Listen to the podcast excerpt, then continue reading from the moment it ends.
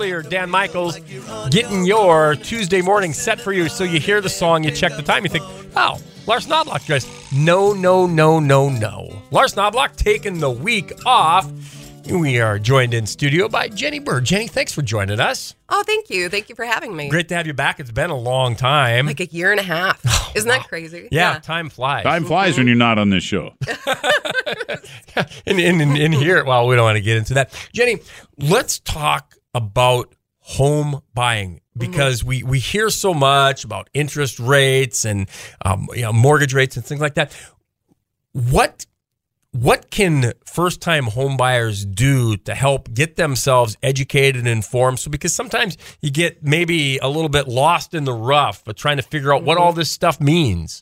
Yeah, absolutely. And, you know, the market is really strange right now for first-time home buyers. We haven't seen interest rates this high since the nineties. So, uh, then there's a lot of old people like us going, this is nothing. This is compared. Not. Remember oh, the I seventies? Yep. Yeah, no, and it's not anything unheard of. I think we've been a little spoiled with the low interest rates that we've had, which is okay. Like, I feel like as consumers, we deserve some low interest rates. But now that we're back into the seven, eight percent, and I don't know, I'm not a lender. I don't know what it is today. So uh, it's it's harder for first-time homebuyers to see what they can afford, because they can afford less than they could like a year ago due to the interest rates. Right. And, and inflation. Yeah, inflation. three hundred thousand uh, today doesn't buy as much as what three hundred thousand did uh, five years ago either. Right. Uh-uh. I think the median uh, price, sale price in twenty nineteen was two hundred twenty-five thousand dollars, two hundred twenty-five thousand dollars here in Fargo Moorhead. Uh, in twenty twenty-two, it was two hundred seventy-five thousand dollars. So we bumped up fifty grand. In three years, yeah. Wow. Mm-hmm. It's gone back down a little bit, though, hasn't it? Has it settled down? No, I don't think it's gone down. Oh. I just think inflation has slowed, okay. oh. really, from what I'm seeing, which is what we need to even out the market, really.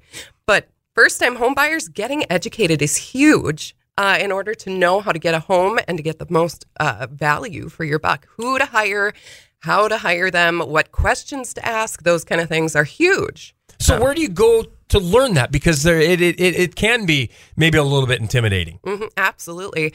The homebuyer class, F M homebuyer class, is what we used to be called. We're Doorsteps homebuyer class now um, because we spread across the state of North Dakota a little bit. Oh. So we're trying to teach in person in uh, different cities throughout the state.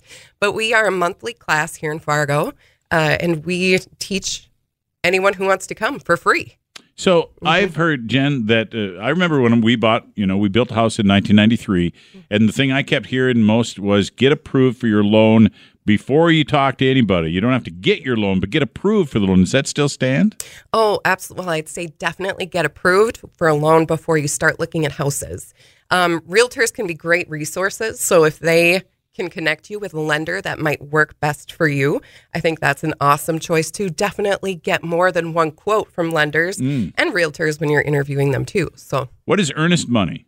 Earnest money is what you put down to make sure that sellers that or that the seller knows you're serious about buying the house. So it's usually one percent of purchase price. In this time and age, the median of that would be twenty-seven fifty. Um, Whoa! And I know, right? That's it's increased a lot. Uh, but you can put as little or as, you know, much down as you want or can. And basically, if you back out, the seller keeps that money. Um, but if the home inspection goes wrong, Lars would know, you can get the yeah. uh, the earnest money back, or if your financing falls through, that kind of thing. So you mentioned that these these Doorsteps homebuyer classes are being held monthly yep. around the area. Mm-hmm. Uh, when and where are they being held? Um, we are going to have our next class at the Home Builders Association, and it's usually the third Tuesday, Monday and Tuesday of the month, Tuesday and Wednesday in the summer.